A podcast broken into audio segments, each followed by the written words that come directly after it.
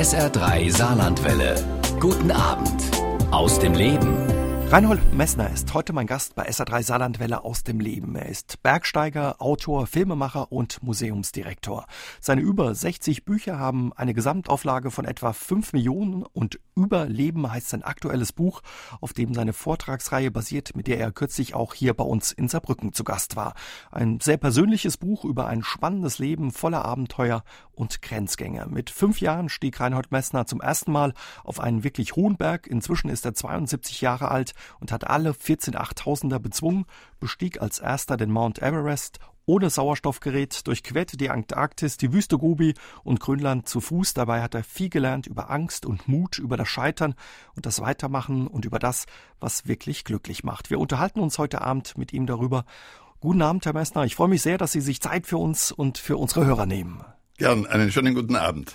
Sie sind uns aus Karlsruhe zugeschaltet, wo Sie im Moment auf Vortragstour oder Sie sind auf Vortragstour. Wie geht's Ihnen, Herr Messner? Also meinem Alter entsprechend sehr gut. Ich darf nicht klagen, wenn ich denke, was ich alles ähm, ja durchgezogen habe in meinem Leben. Dann bin ich als 72-Jähriger immer noch relativ fit und äh, ja voller Ideen, die ich umsetze. Allerdings habe ich heute nicht mehr den Ehrgeiz, auf die höchsten Berge zu steigen oder die überhängenden Dolomitenwände hochzugehen. Ich gehe klettern, ich gehe wandern, lebe mit einer Familie und habe vor allem nach wie vor die Möglichkeit, meine Ideen umzusetzen. Das ist nicht mehr das Abenteuer, sondern heute eher äh, ja, das Erzählen über das Abenteuer in Form von Museen, in Form von Büchern, in Form vor allem jetzt seit kurzem auch über den Film. Wann waren Sie zum letzten Mal klettern in den Bergen, Herr Messner? Erst kürzlich, also im Herbst des äh, Jahres, des letzten Jahres, war ich mit meinem Sohn unterwegs in den Dolomiten. Der klettert sehr gut, der klettert viel besser als ich und ab und zu nimmt er mich mit. Und das sind dann die schönen Stunden. Auch die kleine, die ich habe, ich habe noch eine 15-jährige, klettert nicht ungern, Klettersteige, ja, so mittelschwierige Schrofenkletterreiten. Und das mache ich sehr gern mit dir. Mhm. Neben all den Dingen, die Sie machen, die Bücher, die Filme, aber auch die Touren, also sind Sie noch draußen in der Natur unterwegs. In einem Ihrer Bücher schreiben Sie, draußen will ich nach Hause, daheim treibt es mich fort. Glück ist immer da, wo ich nicht bin. Ist das heute auch noch ein bisschen so oder sind Sie lieber ein bisschen, mittlerweile gerne zu Hause? Also das, das ist die romantische Lebenshaltung. Das, äh, diese Aussage ist vor allem auf größere Reisen äh, umsetzt oder übertragbar. Wenn ich lange unterwegs bin draußen, dann sehne ich mich natürlich nach zu Hause. Ich glaube, das würde jeder tun und äh, vor allem, wenn es mal richtig kalt wird oder wenn man wochenlang auf hartem Boden schläft. Mit 72 ist man doch gewohnt, aufrecht aus dem Badezimmer zu kommen, aber das ist immer ein Gekrieche. Man kriecht aus dem Zelt hinaus, man sucht irgendwo eine Wasserstelle, wo man die Zähne putzen kann und dann äh, geht der Tag los. Daheim ist das etwas angenehmer, aber nach ein paar Wochen daheim sehne ich mich wieder äh, ja, nach diesen anderen Lebensformen, nach dem Abenteuer. Aber heute reise ich sehr viel mit meiner Familie. Wir waren gerade in Afrika um Weihnachten, alle miteinander. Und ich mache eine Reise alle Jahre mit meiner Frau. Mhm. Und ich habe immer noch die Möglichkeit, vor allem jetzt durch die Filmexpeditionen, Reisen zu machen, die relativ schwierig sind und die mich wieder ganz fordern. Das ist mir wichtig, dass ich gefordert bin. Also Sie sind immer noch ein bisschen der Grenzgänger. Wo waren Sie mit der Familie in Afrika unterwegs gewesen? War das ein Urlaub oder sind Sie da auch ein bisschen an die Grenzen gegangen? Also Urlaub und Arbeit ist für mich überschneidend. Also ich bin im Grunde immer ein Freelance, der das tut, was er gern tut. Wir waren in, ähm, in Afrika bei den Virunga-Vulkanen, wenn sich jemand genau auskennt. Uganda, Ruanda bei den Berggorillas, um diese Berggorillas, die sind ja fast wie Menschen zu sehen, war großartig. Vor allem, weil wir alle gemeinsam mit ein paar Freunden auch noch dazu äh, vor Ort waren. Und das ist normalerweise unsere Weihnachtstour eine ähnliche, also nicht immer die gleiche weil wir nur um Weihnachten, die, ein Kind studiert, ein Kind geht Schule, ein Kind ist inzwischen selbstständig. Also das ist dann sozusagen die Momentmöglichkeit zusammenzukommen und gemeinsam etwas zu unternehmen, gemeinsam ein Abenteuer zu erleben und wirklich gemeinsam wochenlang zusammen zu sein. In seinem aktuellen Buch Überleben schreibt Reinhold Messner, Gefahren haben mein Leben immer ein Stück weit bereichert. Inwiefern? Darüber sprechen wir gleich mit ihm. Reinhold Messner ist zu Gast bei SA3 aus dem Leben. Sein aktuelles Buch heißt Überleben. Und darin, Herr Messner, schreiben Sie, Gefahren haben Ihr Leben immer ein Stück weit bereichert. Wie muss man sich das vorstellen? Also wenn ich jetzt äh, durch die Antarktis laufe oder auf einen großen Berg steige, ist das mit Gefahren verbunden. Wer das abstreitet, äh, riskiert viel mehr als jene, die diese Gefahren akzeptieren, diese Gefahren kennen und ihnen damit ausweichen können. Wenn ich die Gefahren nicht erfasse und nicht kenne, kann ich ihnen nicht ausweichen. Und die Kunst des Abenteuers ist ja, sich in eine gefährliche Welt zu begeben, freiwillig, sogar in eine menschenfeindliche, todbringende Welt, um nicht umzukommen. Das ist eben die ich würde sagen, der Widerspruch, den der Laie, der Außenstehende nicht versteht. Es ist auch ziemlich schizophren, freiwillig, sogar begeistert, ähm, mit Selbstverschwendung, alles hergebend, in eine tödliche Situation zu gehen, um dabei nicht umzukommen. Denn ein normaler, vernünftiger Mensch geht nicht hin, wo er umkommen könnte. Aber die Kunst beim Ganzen ist das Nicht-Umkommen. Und das Nicht-Umkommen ist nur eine Kunst, weil man umkommen könnte. Und nachdem der Selbsterhaltungstrieb des Menschen der stärkste Trieb ist, ist das Gelingen, also das Nicht-Umkommen, wie eine Wiedergeburt. Das ist das Stärkste, was wir Menschen erleben können. Nun äh, plädiere ich nicht dafür, dass das alle nachmachen. Also in keiner Weise. Das soll ja nicht nachgemacht werden. Aber ich garantiere umgekehrt, wenn jemand das beherrscht, eben die Gefahren kennt, den Gefahren ausweicht, auch die Fähigkeit hat, die Schwierigkeiten zu überwinden. Die Schwierigkeiten sind etwas anderes als die Gefahr. Und wer äh, lernt, das in der Exposition zu machen, also nicht daheim äh, zwei Meter über den Boden zu klettern oder in der Kletterhalle abgesichert zu klettern, sondern weit, weit weg von jeder Sicherheit, in einer archaischen Welt unterwegs zu sein, wo ich die Eigenverantwortung viel mehr spüre, als wenn ich da in der Kletterhalle herumturne, der wird die stärksten Erlebnisse oder Erfahrungen empfinden, während er das tut. Oder auch Sie, das machen heute auch Frauen und Mädchen ganz gleich gut wie äh, Männer, äh, die es gibt. Und da mhm. bin ich ganz davon überzeugt. Und da ist auch der Motor zu sehen, der uns immer wieder dazu anregt, Ähnliches weiterzumachen. Das ist nicht irgendeine Sucht oder es ist auch nicht äh, ein Kick, sondern es ist ein Leben, wie der Mensch es vor 50.000 oder 100.000 Jahren empfunden hat. Also ein Stück weit wahrscheinlich zu sich selbst, zu den Ursprüngen vom äh, Menschsein zu kommen durch diese ja. Erfahrung? Äh, vielleicht kann man es auch so ausdrücken, wir kommen damit wirklich an die Wurzeln der Menschennatur. Wir Menschen haben ja eine Natur in uns drinnen. Das ist eine Gesetzmäßigkeit. Das ist genetisch angelegt. Und wenn nun die wilde Natur, die großen Berge, die, die Eiswüsten, also dort, wo die Welt nicht urbanisiert ist, nicht zivilisiert ist, wenn die Menschennatur mit dieser Urnatur, mit diesen Gefahren, mit dieser Größe, ich meine, wir werden winzig klein im Verhältnis zu diesen Gebirgen der Erde, wo ich unterwegs war, zusammenkommt, dann tut sich etwas in uns. Schon William Blake, der große Dichter aus England, Romantiker, hat äh, geschrieben, wenn Mensch und Berg sich begegnen, kann Großes äh, geschehen. Ich sage es jetzt etwas wissenschaftlicher, wenn die archaische Welt, die Urnatur mit der Menschennatur zusammenkommen, dann gibt es sozusagen die Erlebnisexplosion. Da passiert etwas mit uns. Da erkennen wir, wer wir sind, wie wir in diesem Kosmos stehen. Und da kommt auch das, was vielleicht die göttliche äh, Dimension angeregt hat. Der Mensch hat ja nicht äh, von vornherein äh, über Gott Bescheid wissen wollen, er weiß es sowieso nicht, sondern er ist äh, zur Erkenntnis gekommen, dass diese, dieser Kosmos unendlich viel stärker unendlich viel intelligenter angelegt ist, als sich der Mensch das überhaupt vorstellen kann. Und dieses Zusammenkommen hat ihm Respekt eingeflößt vor dem Kosmos, also Makro-Mikrokosmos, vor der Erde im Generellen. Dienstagabend, hier ist SA3 aus dem Leben, heute mit Reinhold Messner.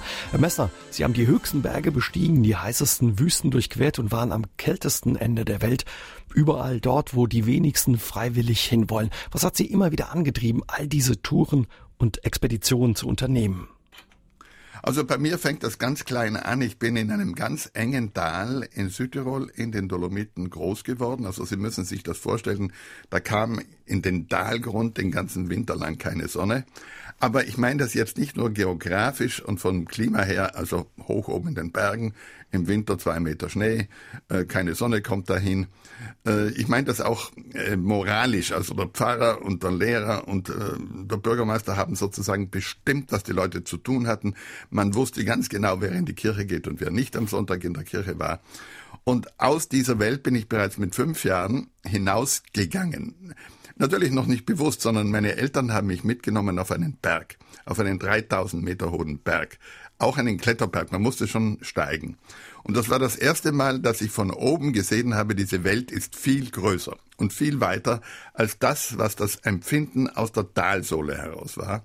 Und seit damals bin ich ein horizontsüchtiger Wanderer, äh, neugieriger Mensch und habe das ganz langsam gesteigert und mit 15, 16 Jahren war ich ein guter Kletterer und habe die schwierigsten Wände mit meinem Bruder zusammen in diesem Talhintergrund, da stehen die Berge, also am mhm. Talhintergrund, äh, durchstiegen und war dann mit 18 sozusagen flügge und bin aus dieser Welt hinausgekommen, habe berühmte Kletterer getroffen, habe das dann gesteigert. Natürlich kam dann der Ehrgeiz dazu, ich will höher hinaus, ich will das besser machen als die oder mindestens mit diesen zusammen es gut machen. Und früher oder später habe ich äh, erfahren, was die Szene ist. Es gab ja eine Szene, die habe ich als Kind ja nicht wahrgenommen. Kletterer in Amerika, Kletterer in Russland, Kletterer nicht nur in den europäischen Alpenländern, sondern auch außerhalb. Und ich war dann Teil davon und habe dann auch angefangen, die gesamte Historie des Bergsteigens zu verinnerlichen und sozusagen auch mit Pionieren, die schon 100 Jahre tot war, äh, nicht zu kommunizieren, aber nachzulesen und die zu begreifen. Und damit ist für mich vor allem aus der kulturellen äh, Dimension des Bergsteigens eine Art äh, Serie von Abenteuern, von Herausforderungen mir zugeflossen, die ich dann auch gemacht habe. Für mich ist das Bergsteigen nicht eine sportliche Erscheinung, sondern eine kulturelle Erscheinung. Mhm. Deswegen habe ich auch in der letzten Phase, in der bisher letzten Phase, eine museale Struktur aufgebaut, wo ich erzähle, was das eigentlich bedeutet. Der Mensch begegnet dem Berg. Aus der Mythologie heraus bis, bis herauf zur sportlichen Seite, die heute im Vordergrund steht. Überleben heißt das aktuelle Buch von Reinhold Messner, meines Gastes heute bei SA3 aus dem Leben. Und darüber darf sich Dirk Munkes aus Ebbelborn freuen. Und das Buch hat sich Reinhold Messner selbst vor drei Jahren zum 70. Geburtstag geschenkt. Darin erzählt er in 70 Kapiteln sein Leben, angefangen von der Kindheit in Südtirol, wo er als Fünfjähriger aus seinem ersten 3000er stand, bis hin zu den großen Touren in der ganzen Welt. Herr Messner, Sie haben uns eben erzählt, dass Sie ja in einem versteckten Tal in Südtirol aufgewachsen sind, in dem ein paar Bauern mit dem Pfarrer und dem Bürgermeister entschieden haben, wie die Menschen zu leben haben. Waren die Berge und das Klettern damals ja sowas wie eine Möglichkeit für Sie aus der Enge des Tals auszubrechen, in dem Sie aufgewachsen sind? Ja, das war der Anfang. Mhm. Also heute ist das nicht mehr so, weil ich nicht mehr in diesem Tal lebe und weil ich tadellos dort leben könnte. Ich weiß, die Welt ist größer und ich habe alle Möglichkeiten. Aber ich musste mir und ich durfte mir, ich bin ganz glücklich, dass die Entwicklung diese war.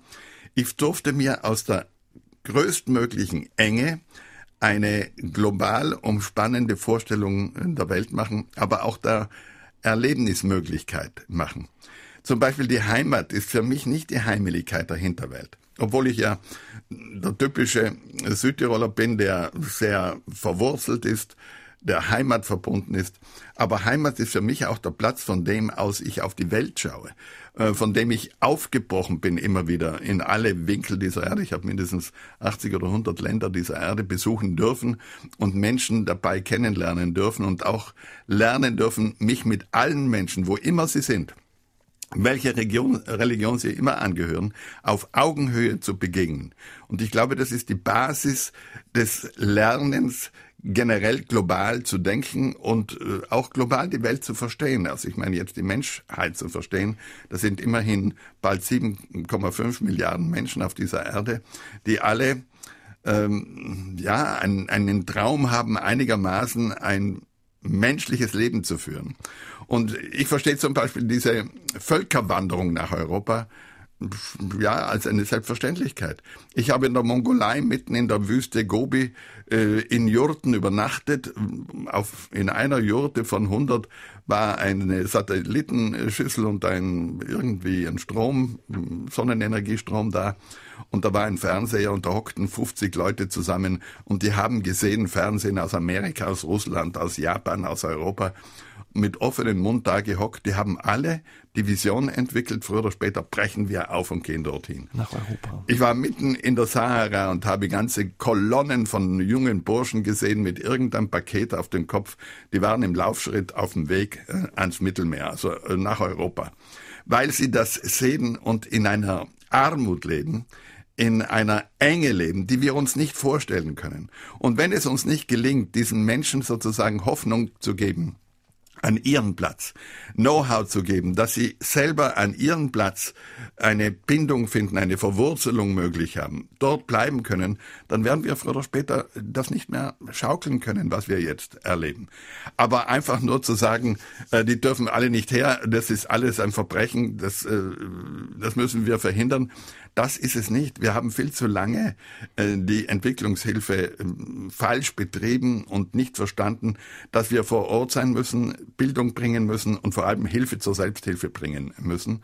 Und durch dieses Reisen ist mir das klar geworden. Also wenn ich das nicht erlebt hätte mit dem Fernseher da in der Mongolei oder mit den Menschen in Afrika, die alle voller Hoffnung durch die Wüste laufen. Wir würden das gar nicht schaffen. Wir würden auf dem Weg nach äh, irgendwie im Süden des Mittelmeers irgendwo verdursten oder irgendwo an Erschöpfung sterben. Aber die sind äh, die laufen um ihr Leben, die, die, die kämpfen um ihr Leben, auch wenn sie im Mittelmeer dann äh, versinken. Sie haben unten keine Chance. Also es nicht, gilt nicht für alle, aber es gilt für viele. Das muss man sich klar machen. Wenn die Leute solche Gefahren auf sich äh, nehmen, dann hat das einen Grund, eben, dass sie keine Zukunft in ihrer Heimat, in ihrem Zuhause mehr haben. Ja, und keine die Zukunft als, sehen. Ja, die dann als Wirtschaftsflüchtlinge zu bezeichnen, ist sehr oberflächlich. Mhm. Also natürlich äh, gibt es Flüchtlinge aus ähm, Kriegsgebieten, die allen Grund und alles Recht haben, zu uns zu kommen aber auch diese äh, Armutsflüchtlinge, die aus dem Nichts kommen, wo kein Wasser mehr ist. Zum Teil haben wir das auch zu verantworten durch den Kolonialismus, vielleicht weniger Deutschland, aber andere Länder in diesem Fall, oder durch, durch unser Leben in den letzten 100 Jahren. Die globale Erwärmung ist eine Tatsache. Wir sind vielleicht nicht allein daran schuld, wir, die wir sehr viel fossile Brennstoffe verbraucht haben, aber wir haben eine Verantwortung dafür und das trifft halt eben die, äh, den afrikanischen Zentrum zentralen Teil, die Sahelzone, mehr als unser Gebiet, mindestens bisher. Reinhold Messner ist heute mein Gast bei SA3 aus dem Leben. Und Herr Messner, Sie haben uns schon ein bisschen was erzählt in der vergangenen Stunde über Ihr spannendes Leben, von dem Sie auch in Ihrem aktuellen Buch Überleben erzählen, in 70 Kapiteln. Lassen Sie uns noch mal zurückgehen in Ihre Kindheit. Sie sind mit acht Geschwistern aufgewachsen. Wie war das? So das war großartig. Und interessant, alle diese Geschwister also zwei sind leider verstorben, beide am Berg, mein Bruder Günther im Nanga Parbat, ein anderer Bruder in den Dolomiten vom Blitz erschlagen. Aber die anderen haben alle Familie, alle Kinder, weil wir aus einer sehr kinderreichen Familie kamen. Das war ein sehr bescheidenes Dasein. Sie müssen sich auch vorstellen, nach dem Zweiten Weltkrieg äh, aufgewachsen, 44 geboren. Das heißt noch Kriegskind, obwohl natürlich das nicht mitgekriegt. Aber neun Kinder mit einem Lehrergehalt, einer kleinen Geflügelfarm, in einer 100 Quadratmeter Wohnung großziehen, ist sicherlich nicht einfach. Aber wir sind damit natürlich ein Clan geworden, ein, ein Haufen von Menschen, die als Kinder zusammengehalten haben und die heute noch zusammenstehen und die einen Familiensinn haben. Also für mich dreht sich alles um den Angelpunkt Familie, seit ich eine habe. Ich habe später eine Familie äh, gründen können, weil ich diese verrückten Sachen gemacht habe. Da war es nicht verantwortbar. Und meine Familie hat mich dann auch nie zurückgehalten, als ich weiterhin meine Abenteuer in der Horizontalen wagte, nachdem die höchsten Berge dann alle bestiegen waren. Und ähm, wir hatten alle unsere Aufgaben, wir haben alle daheim mithelfen müssen, wie auch in den Bauernfamilien die Kinder im Stall und auch auf dem Feld mitgeholfen haben. Also heute würde man Kinderarbeit sagen. Meine Kinder sagen, wenn ich ihnen erzählte, also jetzt sind sie schon größer, wie wir aufgewachsen sind, haben sie sofort gerufen, Kinderarbeit war verboten. Nein, es war damals eben nicht verboten.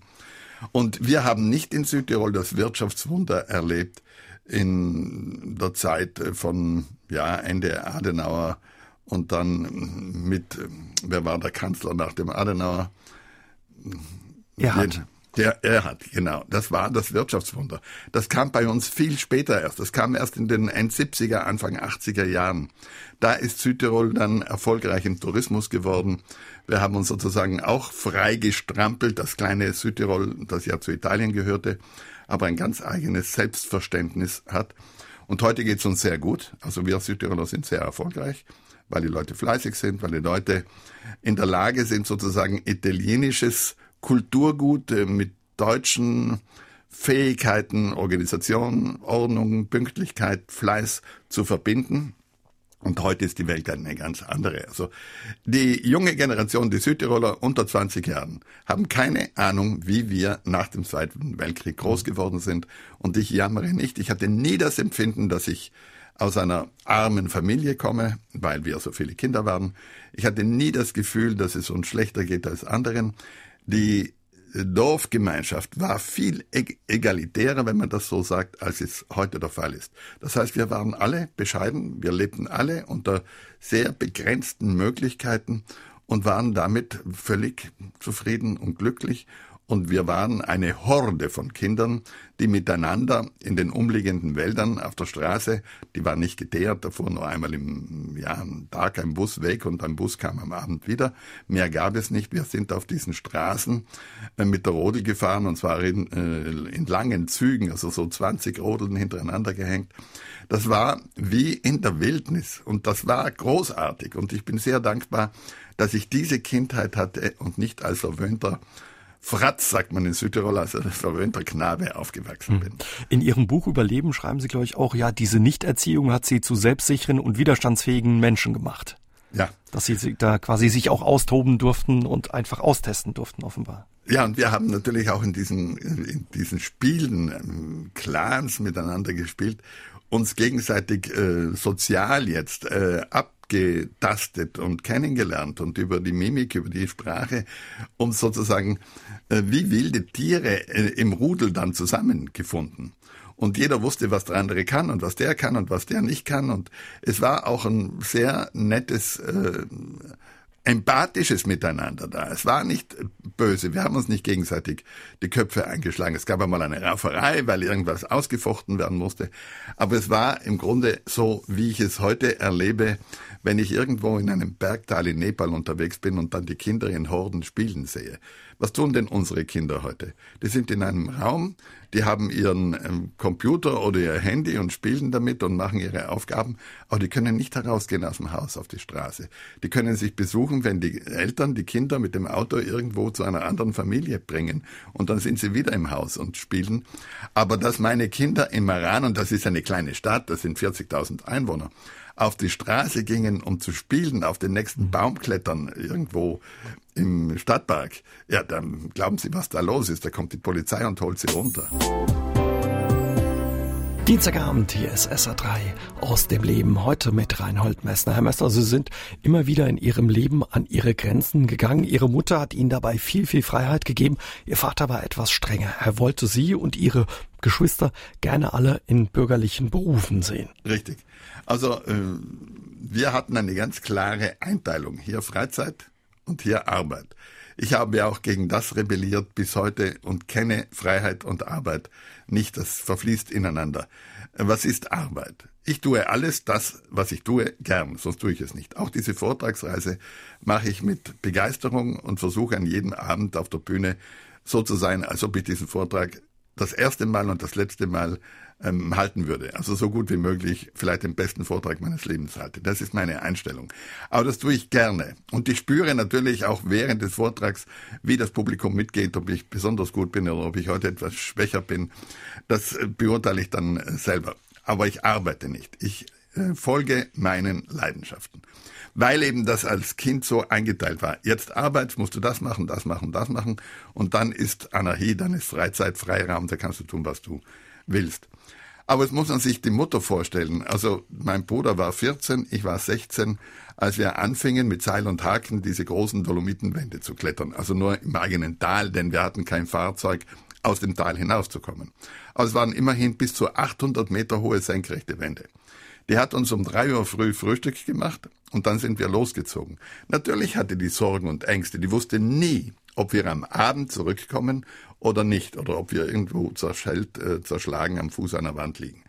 Und sie hat nie Nein gesagt. Sie hat nie gesagt, ich habe fürchterliche Angst und äh, die Sorgen, die er mir macht. Nein, sie hat uns ziehen lassen, weil sie emotional gespürt hat, nur so können wir unsere Fähigkeiten entwickeln. Nur so können wir uns freistrampeln und wir selbst werden.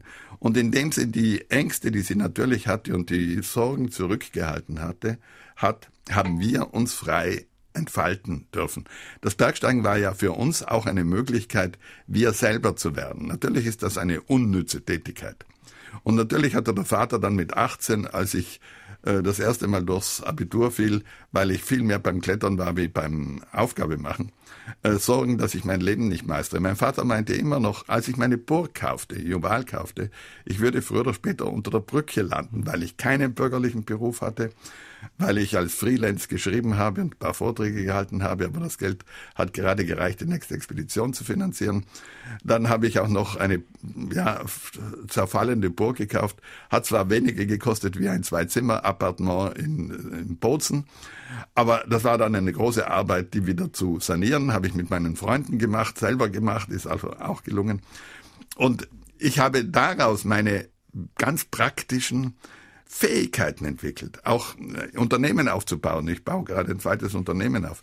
Auch äh, wie man das Leadership äh, definiert zwischen einer Gruppe von zusammen äh, gewürfelten Menschen. Äh, das habe ich alles eben gelernt, indem ich aus der bürgerlichen Welt, aus der urbanen Welt ausgebrochen bin und in die nicht zivilisierte Welt ging, in die Wildnis ging und in der Wildnis sozusagen erfahren habe, wie das funktionieren könnte. Und heute werde ich weltweit von Managern gebucht, also von Unternehmern gebucht, die mich vor ihren Führungskräften sprechen lassen, wo ich im Grunde nichts erzähle, äh, als wie Risikomanagement funktioniert oder wie Leadership funktioniert, aber nie in der zivilisierten Welt, sondern ich erzähle es nur aus meiner Sicht. Wie es eben funktioniert, wenn man sich hinaustraut in eine völlig äh, archaische Welt. In eine Welt, wo die Natur regiert und nicht der Mensch regiert. Als erster Mensch bestieg er bis 1986 alle 14 Achttausender. Expeditionen führten ihn durch Eis- und Sandwüsten. Er ist in der Summe mehr als zweimal um die Erde gelaufen, stand mehr als 30 Mal auf über 8000 Metern ohne Sauerstoffgerät. Reinhold Messner. Heute Abend ist er mein Gast bei SA3 aus dem Leben. Herr Messner, auf Ihren Expeditionen waren Sie immer wieder in Lebensgefahr. Hatten Sie da teilweise auch Angst und Zweifel oder ja, so etwas wie Todesangst? Also ich war relativ selten richtig in Lebensgefahr. Die Leute meinen, ich war ununterbrochen in Lebensgefahr. Also ich habe die meisten meiner Unternehmungen und ich habe dreieinhalbtausend Klettertouren gemacht. Ich habe mehr als 100 Expeditionen gemacht. Das ist was anderes. Also die Expedition und die Klettertour ist was anderes. Eine Klettertour dauert in den Dolomiten einen Tag oder drei Tage. Aber eine Expedition dauert bis zu einem halben Jahr heute, also Antarktis-Durchquerung. Das ist dann in der Zeit, im Zeitmaße viel weiter, viel äh, größer. Das nur zur Definition. Und ich war ein paar Mal wirklich in Lebensgefahr. Am Nanga Parbat nach dem Abstieg über die Diamir-Seite, im Grunde beim gesamten Abstieg vom Nanga Parbat. Am Kanchenjunga, da hat uns ein Zelt auf 8000 Meter zerrissen um 4 Uhr früh, 5 Uhr früh mit 40 Grad minus. Also das Überleben war schwierig. Am Nordpol, also nicht am Pol selber, sondern beim Marsch von Sibirien Richtung Nordpol bei 52 Grad minus hat das Eis zerbrochen, also auf einer Fläche so groß äh, wie ein kleines Bundesland. Und da mussten wir uns wieder zurückkämpfen an die sichere Küste, also Boden unter den Füßen, weil im Nordpolarmeer haben wir ja Packeis, das schwimmt auf dem Ozean und wenn das in Millionen von Stücken zerdrückt wird, dann ist das ein Chaos, das man sich nicht vorstellen kann. Schlimmer als das Finanzchaos, das wir heute auf der Welt haben, also eine andere Form des Chaos, äh, das ich äh, kennengelernt habe. Und da gab es natürlich Momente, wo die Angst zum Schrecken wurde. Angst gehört immer dazu. Es gibt immer eine Sorge und ein Zweifel und eine Angst, wenn ich losgehe. Aber wenn ich alles getan habe, um diese Ängste zu vertreiben, weil ich meine Ausrüstung geprüft habe, weil ich den bestmöglichen Partner habe oder die bestmöglichen Partnerinnen und Partner habe, weil ich äh, eine Logistik aufgebaut habe, die äh, eigentlich das Überleben mh, sichert, dann gehe ich los mit einer bestimmten Angst, die ich natürlich haben muss, weil ich ein Restrisiko immer noch vor mir habe und damit äh, muss ich dieser Angst den Mut entgegensetzen. Ich brauche ja nur Mut, weil ich auch Angst habe. Mhm. Und wenn ich Mut und Angst ins Gleichgewicht bringe, dann kann ich losgehen. Wenn ich nur voll Angst bin, dann gehe ich ja wie äh, die Maus vor der Schlange und bin nicht fähig loszugehen. Aber früher oder später, wenn ich ein Abenteuer umsetzen will, wenn ich eine Idee im Kopf habe, eine Vision im Kopf habe, dann muss ich die Gabe haben, es zu wagen. Es gibt sehr viele bessere Abenteurer, als ich es war. Also in meiner Generation war ich nicht der Beste. Ich bin auch nicht körperlich prädestiniert, jetzt der Schnellste, der Beste zu sein. Nein. Äh, es gab bessere, die aber nie den Schritt ins Abenteuer gewagt haben. Die sozusagen diese Gabe nicht hatten, es zu wagen. Wie Hillary diese hatte. Sir Edmund Hillary war nicht der beste Mann in der Everest-Expedition 53 sondern er hatte die Gabe, es zu wagen. Die Engländer haben sich nicht getraut. Und dieser Bienenzüchter aus Auckland hat gesagt, nachdem alles gescheitert war, nachdem die alle gesagt haben, das geht nicht, ich gehe. Er hat nur die Bedingung gestellt, dass er den Mann, der mitgeht, selber wählen durfte, hat den Sherpa Tenzing gewählt. Man muss sich vorstellen, der konnte weder lesen noch schreiben, der hatte noch nie eine Kamera in der Hand. Aber er wusste, der ist motiviert und der hat auch diese Gabe, es zu wagen. Und sie haben beherzt diesen Aufstieg gewagt und haben gewonnen. Mhm. Und das ist in vielen Momenten so. Es gibt eben die Menschen, die zögern, zögern, zögern. Und je länger ich vor einer großen Aufgabe zögere, umso mehr wachsen die äh, Ängste. Wenn ich losgehe, schrumpfen die Ängste. Ich glaube, der Höhenmediziner Oswald Oelz hat mal festgestellt, dass, ja, wie Sie sagen, vom körperlichen her Sie keineswegs außergewöhnlich waren, aber ja, eben diese Willensstärke, Ihr Willen es war, der Sie ausgezeichnet und eben angefeuert hat, sich diesen Herausforderungen, diesen Grenz, Grenzgängen zu stellen. Ja, ich, ich habe die Fähigkeit, mir sozusagen diese äh, Visionen oder diese Pläne, wie immer Sie das bezeichnen, wichtig zu machen. Ich habe Sinn hineingelegt. Das heißt, ich, das war für mich dann das Wichtigste auf der Welt. Auf den Everest steigen ohne Maske in dieser Zeit. Alles andere wurde verschoben, ver, ausgegrenzt. Also es kam in meinem Denken nicht mehr vor. Und vielfach habe ich diese Pläne, diese Herausforderung, die ja eine innere Angelegenheit ist. Die Herausforderung äh, steht zwar da draußen als ein Berg, aber im Grunde wird sie eine innere Angelegenheit, eine seelische, mentale Angelegenheit. Und je stärker ich diese Herausforderungen in mir trage und je länger ich Motivation entwickeln kann, weil ich mich damit beschäftige, im Vorausvollzug, im Geiste, umso stärker wird meine Umsetzungsfreude, meine Begeisterung dafür. Und auf das beruht dann diese Willenskraft und auch diese Ausdauer und diese mentale Kraft, die am Ende entscheidet, das durchzustehen. Es entscheidet am Ende nicht der Körper. Am Ende entscheidet die mentale Kraft und die muss ich aufbauen, indem ich mir meine Sache wichtig mache. Es kann völlig irrelevant sein für die Erde, dass jemand durch die Antarktis läuft. Das ist unnütz, absolut unnütz für die Gesellschaft. Aber es kann das Sinnvollste sein, was ich mir ähm, innerlich aufgebaut habe. Nützlichkeit und Sinnhaftigkeit sind zwei verschiedene Paar Schuhe. Und ich, war, ich bin und bleibe ein Mensch, der eine große Fähigkeit hat, Sinn in ein Tun, in eine bestimmte Person, in eine bestimmte Sache hineinzulegen. Und ich lasse mir das von niemand nehmen. Ich weiß, in Deutschland gilt das als Egoismus, ist negativ. Aber ich bleibe dabei, wer fähig ist, Sinn zu stiften, Sinn in die Sache hineinzulegen oder in sein Tun hineinzulegen, der wird weiterkommen als ein anderer, der ja, das eben nicht tut und nicht kann. Was? Und ich habe den Sinn vielfach auch aus der ganzen Kultur des Abenteuers herausgenommen und nicht nur mm, aus einem geografischen Ziel, da ist der Südpol, da ist der Everest-Gipfel, das ist nicht so stark, sondern es, äh, das Abenteuer ist 50.000 Jahre äh, alt, vielleicht auch 100.000 Jahre. Ich will jetzt nicht äh, darüber streiten, wann der Mensch zu seinem Bewusstsein gekommen ist, weil ohne Bewusstsein gibt es das nicht.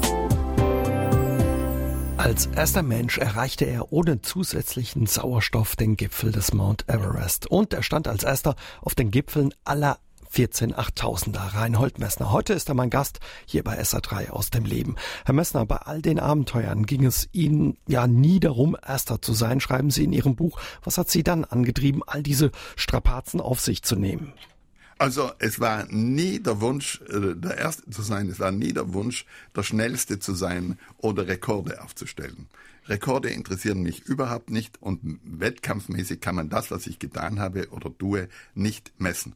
Das ist der Kunst viel näher als dem Sport. Mir geht es zum Beispiel darum, in einer 1000 Meter hohen Felswand, erste Lebensphase, eine Linie zu finden, und das ist wie auf einer Leinwand dann gemalt in meinem Kopf. Das ist sozusagen hinter der Stirn aufgezeichnet. Und diese Linie halte ich für kletterbar. Und dann versuche ich in der Natur draußen diese Linie auch in der Tat umzusetzen, also dieser Linie zu folgen. Die kann man nachher nicht sehen, aber diese Linie, die ist sozusagen die Schöpfung des Nichts, die existiert dann. Mir geht es um diese Linie, um die Erkenntnis, ist der Vorausvollzug, dass ich Ausdenken dieser Linie auch deckungsgleich mit meiner Fähigkeit.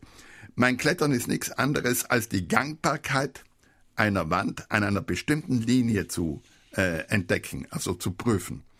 Bei den großen Bergen dann war es eher die Idee, kann man das zum Beispiel auch ohne Maske machen?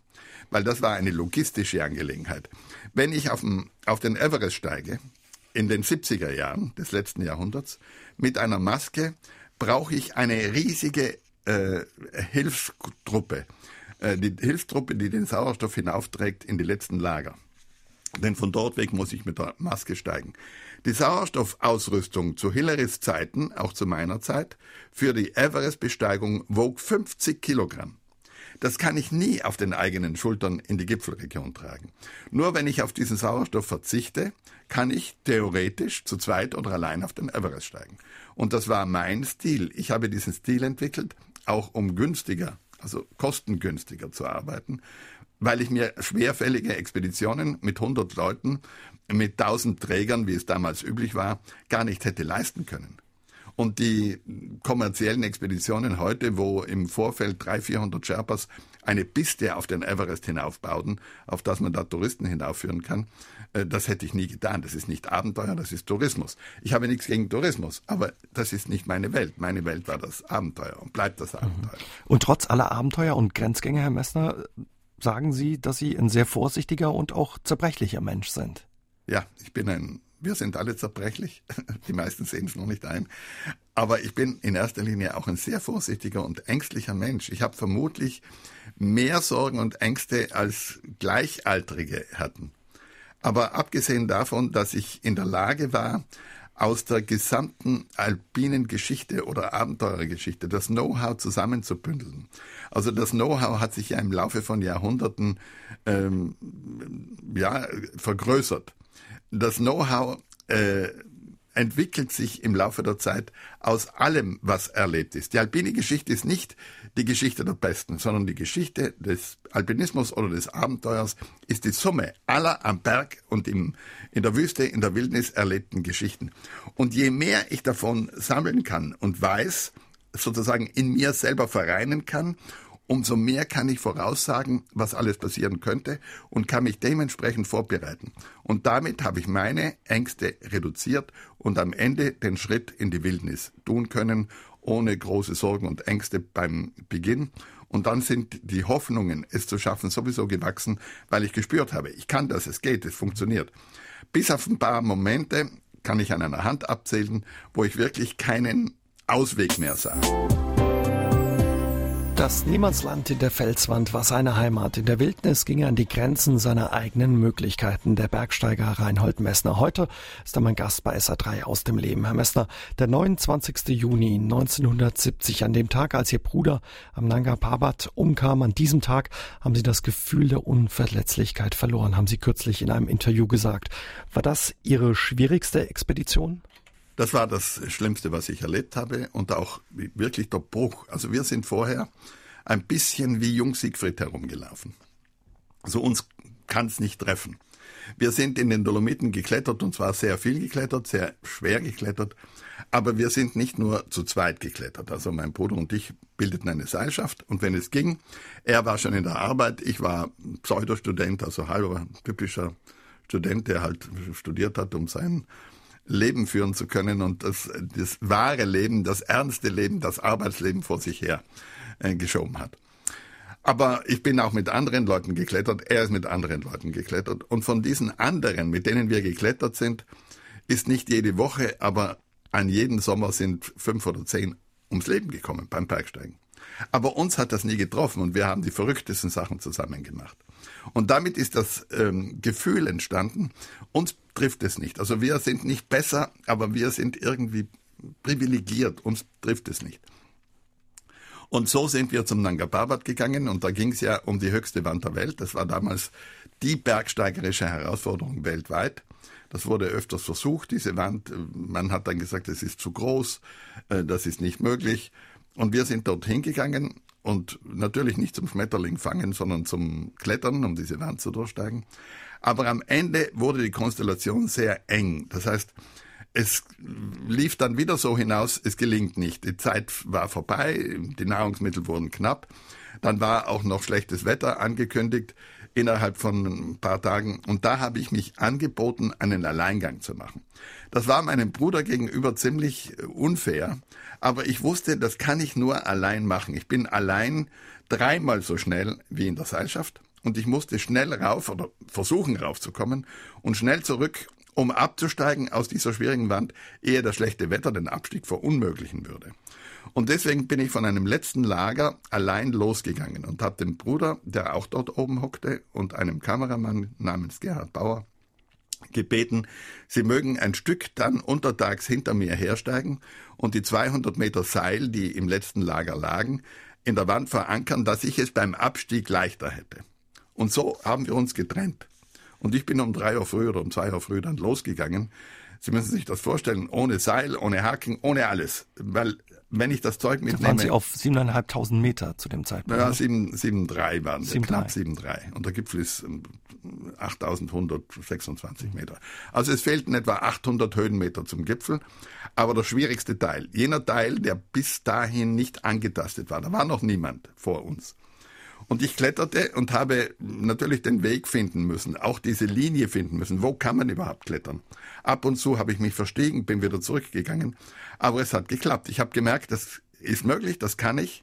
Ich hatte viele Alleingänge gemacht und war auch in der Lage, emotional das durchzustehen. Denn emotional ist es allein viel schwieriger als zu zweit. Ich hatte aber keine Ahnung, dass mir mein Bruder nachgestiegen kommt. Mhm. Und mein Bruder hat mich erreicht auf knapp 8000 Meter Meereshöhe. Und da ist die Wand fertig. Da ist es nur mehr ein Spazierweg.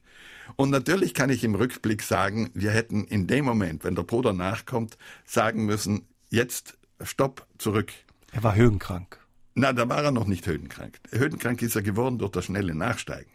Aber das war nicht sichtbar. Das heißt, das bricht nicht innerhalb von Minuten oder Stunden aus, sondern das bricht mit der Zeit aus. Und wir sind eben in unserem jugendlichen Ehrgeiz, in unserer Begeisterung beide weitergegangen bis zum Gipfel. Und erst beim Abstieg, wenn dann die Spannung abgefallen ist, hat der Bruder erste Anzeichen von Höhenkrankheit gezeigt. Das heißt, er hat sich verstolpert. Damit war es nicht mehr möglich, diese Steilwand zurückzuklettern. Denn wir hatten ja beide kein Seil dabei. Ich konnte ihn nicht am Seil sichern. Das heißt, wenn wir da zurückgeklettert wären und hätte sich einmal in der Steilwand verstolpert, dann wäre er abgestürzt, viereinhalbtausend Meter weit. Also das hätte ich nie verantworten können. Und damit beginnt eine Notlösung. Wo gehen wir runter? Wo ist es flacher? Wie, wie können wir noch runterkommen? Und dann wurde das Ganze ein Abstieg durch die Verzweiflung zweieinhalb Tage lang, das ist äh, für einen normalen Bergsteiger nicht vorstellbar. Ich behaupte heute noch, wenn tausend Leute genau in diese Situation kämen, wie wir sie hatten, dann kommt vielleicht einer lebend zurück. Ihr Bruder wurde dann von einer Schneelawine begraben? Ah, von einer Eislawine. Von einer also, Eislawine, Entschuldigung. Äh, ja. Ähm, sie haben dann noch nach ihm gesucht, aber ähm, wann war Ihnen klar, dass er tot ist, dass es da keine Rettung mehr gab? Also rational war mir das relativ schnell klar. Ich war voraus, um den Weg zu finden und bin dann zurückgegangen, als er nicht nachkam. Ich habe ihn ja x-mal mit dieser Methode. Er hat gewartet, ich bin vorausgegangen, um zu schauen, kann man da abklettern, geht das überhaupt, ist irgendwo ein Abgrund und wenn es ging, habe ich ihn nachgerufen, nachgewinkt, wenn es nicht ging, bin ich wieder zu ihm zurück und habe es über einen anderen Weg versucht. Sie müssen sich vorstellen, von da oben runter ist alles nur Abgrund. Wenn ich von unten raufsteige, kann ich den Weg relativ gut aus der Wand rauslesen. Von oben runter kann ich keinen Weg rauslesen. Das heißt, ich muss ihn ertasten, Meter für Meter, weil alles unter mir nur Abgrund ist. Und als mein Bruder nun unter dieser Eislawine lag, ich habe die Eistrümmer gesehen, aber auch erkannt, ich kann den nicht ausgraben, blieben zwei äh, Reinholz zurück. Einer, der wusste, mein Bruder ist tot und ich kann ihn nicht ausgraben. Und der andere, der emotional das Gefühl hatte, der Bruder ist irgendwo. Das waren sozusagen Halluzinationen. Und deswegen habe ich äh, da oben weitergesucht und bin erst am nächsten Tag dann talwärts gegangen, als ich ja mehr beim Sterben als beim Leben war. Und da bin ich öfters ohnmächtig geworden, bin wieder aufgewacht und konnte mich so kriechend ein ganzes Tal, äh, einen ganzen Tag hinaus hm, robben durch ein Tal, bis ich zu den Einheimischen kam. Ihnen waren auch mehrere Fußzehen damals abgefroren, ne? Ja, mir sind dann sieben Zähne teilweise sogar ganz abgefroren. Und mein Bruder ist dann 35 Jahre später äh, etwa dreieinhalb Kilometer talauswärts von der Stelle, wo er in die Lawine geraten ist, gefunden worden. Der Bergsteiger Reinhold Messner ist heute mein Gast bei SA3 aus dem Leben. Herr Messner, Sie und Ihr Bruder Günther wagten als junge Männer schwierige Expeditionen, haben Sie uns gerade erzählt. Und bei einer starb Ihr Bruder 1970 eben bei dieser Expedition im Himalaya. 35 Jahre später wurde die Leiche Ihres Bruders gefunden. Wie war das für Sie? Denn Sie wurden ja im Vorfeld oder all die Jahre danach immer stark angefeindet. Ihnen wurde vorgeworfen, Sie hätten Ihren Bruder alleine zurückgelassen. Das ist auch ganz selbstverständlich, dass es so sein muss, wenn man ein bisschen was von Glaziologie versteht. Der Bruder ist natürlich unter das Eis geraten. Später sind weitere äh, Lawinen draufgekommen, weil da dauernd Lawinen abgehen. Aber der Gletscher fließt. Der Gletscher ist nicht eine stabile Angelegenheit. Der Gletscher fließt nicht wie Wasser. Er fließt ganz, ganz langsam, vielleicht in dieser Gegend 100 Meter weit am Tag. Ah, Entschuldigung, im Jahr natürlich nur, nicht 100 Meter weit am Tag, das wäre ja irre. Äh, Im Jahr. Und das sieht man auch gar nicht, aber er fließt. Und je tiefer er hinunterkommt, also tiefer Meereshöhe, umso mehr hat die Sonne die Kraft, oben diese Eiskruste, Meter dick, viele Meter dick, langsam wegzufressen. Das heißt, das Eis evaporiert, es wird langsam abgebaut, die Sonne frisst das Eis weg und dann bleibt eben alles äh, auf einem Toteisgletscher. Drunter ist Eis, da fließt, das Eis fließt immer noch, da sind Schotter und äh, Steine drauf, die im Laufe von Jahrtausenden da oben runtergefallen sind. Und darauf haben wir dann, den, ich habe den nicht gefunden, Einheimische haben dann die Überreste gefunden und damit war auch klar, wie das Ganze passiert war. Sie wurden sehr angefeindet. Ähm, das war ein Riesenskandal, was man Ihnen da angedichtet hat. Wie war das für Sie, als man Ihren Bruder nach 35 Jahren gefunden hat?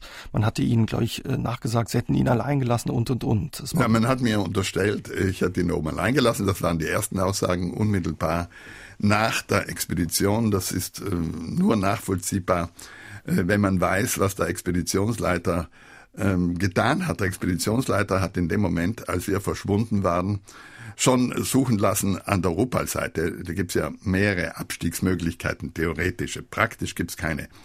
Äh, aber theoretisch ja. Und dann hat man entschieden, nach Hause zu fahren. Das heißt, man hat einfach mm, angenommen, wir seien beide tot, was ich nachempfinden kann. Es ist nicht so, dass ich da jemanden Vorwurf mache, dass er sagt, die haben keine Überlebenschance, man kann die nicht mehr finden, was passiert ist, wissen wir nicht. Und wir reisen nach Hause. Aber natürlich wurde das dann, als ich wieder auftauchte, plötzlich ähm, eine Aussage, die nicht stimmte. Wir sind nicht beide tot, mein Bruder ist unter der Lawine geraten, ich lebte noch. Und dann hat der Expeditionsleiter, um eine Ausrede zu haben, erfunden, ich hätte meinen Bruder oben in Gipfelnähe zurückgelassen. Wo er das her hat, ist mir völlig rätselhaft nach wie vor. Verstehe ich nicht. Das äh, habe ich, dem habe ich widersprochen und er hat mir verboten, das zu veröffentlichen, weil ich einen Vertrag hatte, dass ich im Grunde nichts veröffentlichen darf. Und damit beginnt ein Streit, der dann bald 50 Jahre lang währt, weil sich dann viele Leute da hm, wichtig getan haben und alle irgendwas erfunden haben, bis am Ende sogar die Expeditionskameraden von damals plötzlich äh, mit einer Theorie aufgetaucht sind, Äh, ich hätte den Bruder über die Rupalwand zurückgeschickt, also sozusagen in den Tod geschickt, um selber eine Sensation zu liefern, um den Nanga Parbat zu überschreiten. Sie hatten Ihren Bruder verloren und sahen sich dann diesen Vorwürfen äh, gegenüber. Das muss ja für Sie in zweierlei Hinsicht schrecklich gewesen sein. Ne? Ja, Sie müssen sich auch vorstellen, äh, was meine Eltern und meine Brüder gedacht haben. Mhm. Das war nicht nur an mir ein, ein Rufmordverbrechen, das war auch an der Familie ein Rufmordverbrechen. Also das, dieses, ähm, und das hat der Spiegel, die Süddeutsche mitgespielt, aber in einer ganz breiten Frage. Und wenn Sie heute kommen mit Fake News und, und dann gegen Amerika schimpfen, äh, muss ich immer mindestens ganz leise für mich lächeln. Das wurde ohne Kontrolle, ohne mir zu reden, einfach veröffentlicht. Ich hätte meinen Bruder auf der Ruppelwand runtergeschickt und ich hätte damit meine Sensation geliefert. Ich bin sicher, dass 99,9 Prozent äh, derart äh, Angegriffene äh, dran zerbrochen wären. Hat es diese Vorwürfe es Ihnen wahrscheinlich auch schwierig gemacht, zu trauern oder damit klarzukommen? Nein, für mich, das ist auch wieder interessant, für mich war die Trauerarbeit einfacher als für meine Brüder oder für meinen Vater oder für meine Mutter. Ähm, die hatten ja keinen Bezug, die konnten sich das nicht vorstellen. Das ist ja irgendwo passiert, wo sie nie waren, wo sie nie hinkommen würden. Ich habe ja nach äh, dem Fund und nach der Einäscherung meines Bruders am Nanga Parbat ein Jahr später meine Brüder, meine Schwester eingeladen zum Nanga Parbat zu gehen, an diese Fundstelle, um sozusagen Trauerarbeit äh, zu leisten oder sie endgültig leisten zu können und auch Abschied zu nehmen. Wir Menschen haben ein ganz starkes Bedürfnis, von unseren Toten Abschied zu nehmen. Und wenn das nicht möglich ist, ist das ein Problem. Und aus dieser Erkenntnis sind wir alle gemeinsam, wir waren 27 Leute, zum Nanga Parbat gereist und haben uns äh, diese Möglichkeit genommen, äh, Trauerarbeit abzuschließen und Abschied zu nehmen. War sehr wichtig und auch eine sehr schöne gemeinsame Reise. Aber ich habe das unmittelbar nachher schon machen können. Ich wusste ja genau, was passiert war. Und nur weil ich ganz genau wusste, dass das äh, ein Rufmord ist, den man an mir verbringt, äh, weil ich wusste, was passiert war, habe ich diese 35-jährige Rufmordkampagne überhaupt ertragen können. Und wenn Sie wissen, dass vor allem der Deutsche Alpenverein das Ganze genommen hat, um mir meine Glaubwürdigkeit zu nehmen, dem Alpenverein ging es nicht um richtig oder falsch, sondern dem ging es um die Glaubwürdigkeit des erfolgreichen Reinhold Messner. Der sollte geknickt werden. Das war eine Ungerechtigkeit ohnegleichen. Diese ja. Ereignisse von damals, begleiten Sie die heute noch oder auch Ihr Bruder? Also mein Bruder begleitet mich heute noch im wahrsten Sinne des Wortes. Das heißt, mein Bruder ist in mir lebendig geblieben als Erinnerung. Mhm. Aber das gilt ja für uns alle. Also wenn wir die Eltern verlieren und den Großvater verlieren, bleiben die eine Zeit lang, vielleicht nicht über Generationen, in uns lebendig. Ein Mensch ist im Grunde erst dann äh, in eine Nichtzeit, in ein Nichtdasein entlassen, wenn niemand mehr an ihn denkt. Natürlich, früher oder später äh, verschwinden wir aus dem Gedächtnis der anderen. Und leider bleiben vielfach nur jene im Gedächtnis, die große Verbrechen gemacht haben. Denken wir an Napoleon oder denken wir an andere äh, Machthaber in bestimmten Zeiten. Er hat Sie aber immer ein Stück weit begleitet, Ihr Bruder, haben Sie mal gesagt. Ja, ich, mein Bruder begleitet mich. Ich meine, wenn ich durch die Dolomiten fahre, äh, steht da eine Wand und dort steht eine große Wand, wo wir miteinander geklettert sind. Und dann kommen die Bilder von damals äh, hoch und mein Bruder ist dann 23 Jahre alt oder 22 Jahre alt, der ist jung geblieben. Also das ist wirklich so. Der ist in der Vorstellung, in meiner Erinnerung jung geblieben. Und natürlich erzähle ich meinen Kindern auch von unseren gemeinsamen Abenteuern, von unseren gemeinsamen Klettertouren. Und das ist etwas Wertvolles, dass wir unsere Toten, vor allem die Angehörigen, aber auch Freunde ähm, am Leben halten können und dass wir damit auch bereichert sind. Also ich bin bereichert, weil ich mit meinem Bruder diese großen äh, Klettertouren machen konnte, die in mir als starke Erinnerungen, auch als Lebensstütze lebendig geblieben sind. Dienstagabend, Sie hören SA3 aus dem Leben heute mit Reinhold Messner. Herr Messner, Sie haben über 100 Expeditionen gemacht. Was viele aber auch mit Ihnen verbinden, ist der Kiosk auf dem Matterhorn, wo man Sie bei Verstehen Sie Spaß auf den Arm genommen hat. Können Sie sich noch erinnern an ja diese Situation? Ja, ich mich, ich kann mich gut erinnern. Erstens hat man lange gebraucht, um mich dahin zu locken. Sie müssen sich vorstellen, man musste mich dahin locken. Das war ein Trick. Und dann musste man rechtzeitig diesen Kiosk aufgebaut haben. Und ich bin dann auch bei der Klettertour noch dahin gelockt worden, weil ich bin äh, sozusagen als Preisausschreiben, als Gewinner äh, verkauft worden. Man hat ein Preisausschreiben gemacht, Gewinner, die Gewinnerin, Gewinner äh, darf mit dem Reinhold Messner als Bergführer aufs Natterhorn steigen. Und damit hat man mich gelockt und äh, hat einen Vertrag mit mir gemacht und ich habe das dann eingehalten und gab eine Gewinnerin und weil wir nicht in der Früh oder am Abend auf die Hütte durften, weil man da oben noch gearbeitet hat, sind wir erst in der Früh mit dem ersten Licht mit einem Hubschrauber an den Einstieg geflogen worden. Und damit waren wir die Letzten in der Kolonne, die da hochkletterten. Und meine, meine Gewinnerin, also das war eine, ein, eine Bergsteigerin, die sehr gut geklettert ist. Und wir haben dann auf der linken Seite vom normalen Weg, vom Hörnligrad nennt man das, die Seilschaften überholt, eine Seilschaft nach der anderen. Und damit hoffte ich, relativ früh am Gipfel zu sein. Und diesen, äh, äh, diese Verspätung durch das nicht äh, auf der Hütte schlafen können, sondern im Tal schlafen müssen, aufzuholen.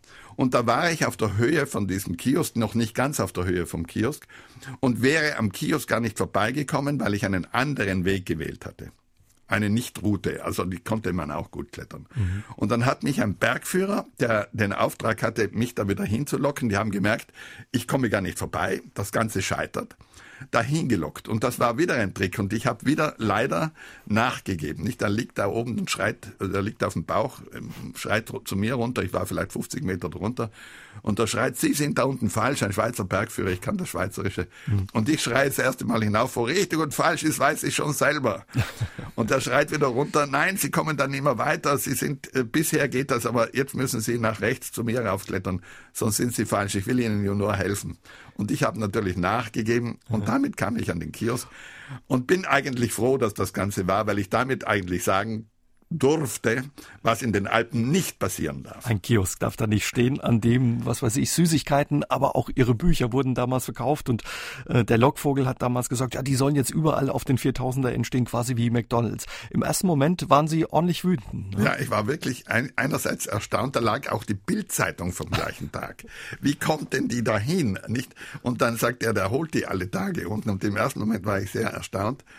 Aber dann war ich im Grunde auch ja, getroffen oder beleidigt heißt, er sagte, am besten verkauft er Kuckucksuhren und meine Bücher, so was ähnliches. Und dann habe ich gesagt, hier müssen die nicht verkauft werden. Also mein, meine Vorstellung äh, des Alpinismus oder auch der Alpenverbauung ist diese Hütte nicht. Nichtsdestotrotz, als es aufgelöst wurde, konnten Sie auch drüber lachen dann. Ja, ja ich habe dann drüber gelacht. ich freue mich auch, dass das damals passiert ist. Ich bin nicht beleidigt. Keinerweise. Reinhold Messner ist heute Abend mein Gast bei SA3 aus dem Leben. Herr Messner, wenn man so wie Sie auf viele gefährlichen Touren geht und ja unterwegs ist, manchmal auch in der Todeszone, wie ist das zum Schluss? Würde mich nur interessieren, ähm, ja, wenn man da an die Grenzen geht und losgeht, Familie zu Hause hat, die muss einem ziehen lassen, verabschiedet man sich da, stellt man sich da auf alle Eventualitäten ein oder wusste Ihre Familie, auch Ihre Frau, Ihre Kinder, der kommt wieder? Also die Kinder wussten, dass ich wiederkomme, weil Kinder ein großes Vertrauen haben, je kleiner sie sind, dass der Papa das schon richtig macht und kann, weil sie einfach die Erfahrung nicht haben. Aber meine Frau ist selber geklettert, wir haben auch ein paar Expeditionen zusammen gemacht. Die wusste natürlich, wie meine Mutter das, was passieren kann. Aber sie hat mich so wenig wie meine Mutter zurückgehalten, weil wir haben uns kennengelernt, da war ich schon am Ende meiner 8000er Zeit und am Beginn dieser neuen horizontalen Abenteuer in den Polgebieten und in den großen Wüsten. Aber in diesem Zusammenhang muss ich sagen, wenn es eine nicht zu verteidigende Haltung gibt, dann ist es unsere, unseren Müttern, auch unseren Vätern, aber vor allem unseren Frauen und Kindern gegenüber. Das ist im Grunde nicht vertretbar, was wir tun. Das sage ich ganz offen. Das ist nicht richtig das ist nicht zu verteidigen, dass wir das Leben riskieren, nicht bewusst jetzt das Leben umbringen wollen, aber dass immer ein Risiko auf uns genommen wird und wir einfach die Familie sozusagen dann in dieser Zeit äh, vergessen. Ich habe später, als ich eben Kinder hatte, dann schon Versicherungen für die Kinder gemacht und das abgesichert. Aber das ist nur eine, ein wirtschaftliches Absichern. Das ist nicht das Absichern, dass die Kinder eigentlich ein Recht haben einzufordern und vor allem die Frauen ein Recht haben einzufordern.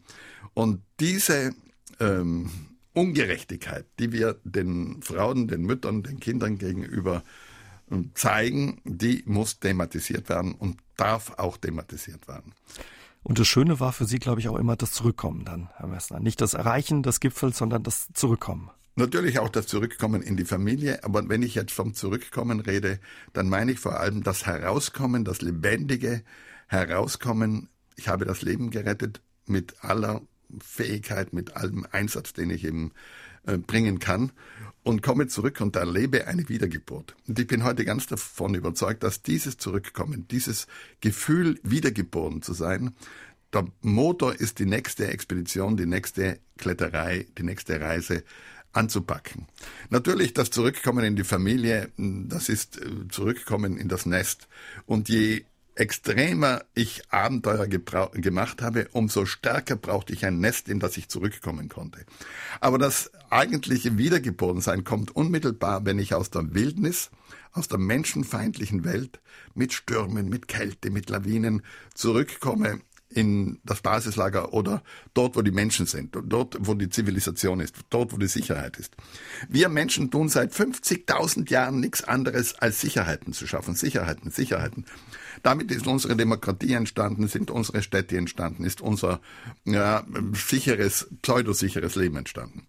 Und wir gehen freiwillig aus dieser Welt, die wir brauchen, raus. Und wenn wir dann zurückkommen in diese Welt, dann passiert die innere Revolution. Das ist die das Wiedergeborensein. Herr Messner, vielen Dank für das Gespräch. Das war sehr spannend und Ihnen weiterhin alles Gute bei dem, was da noch kommt. Dankeschön. SR3 aus dem Leben. Immer dienstags im Radio, danach als Podcast auf sr3.de.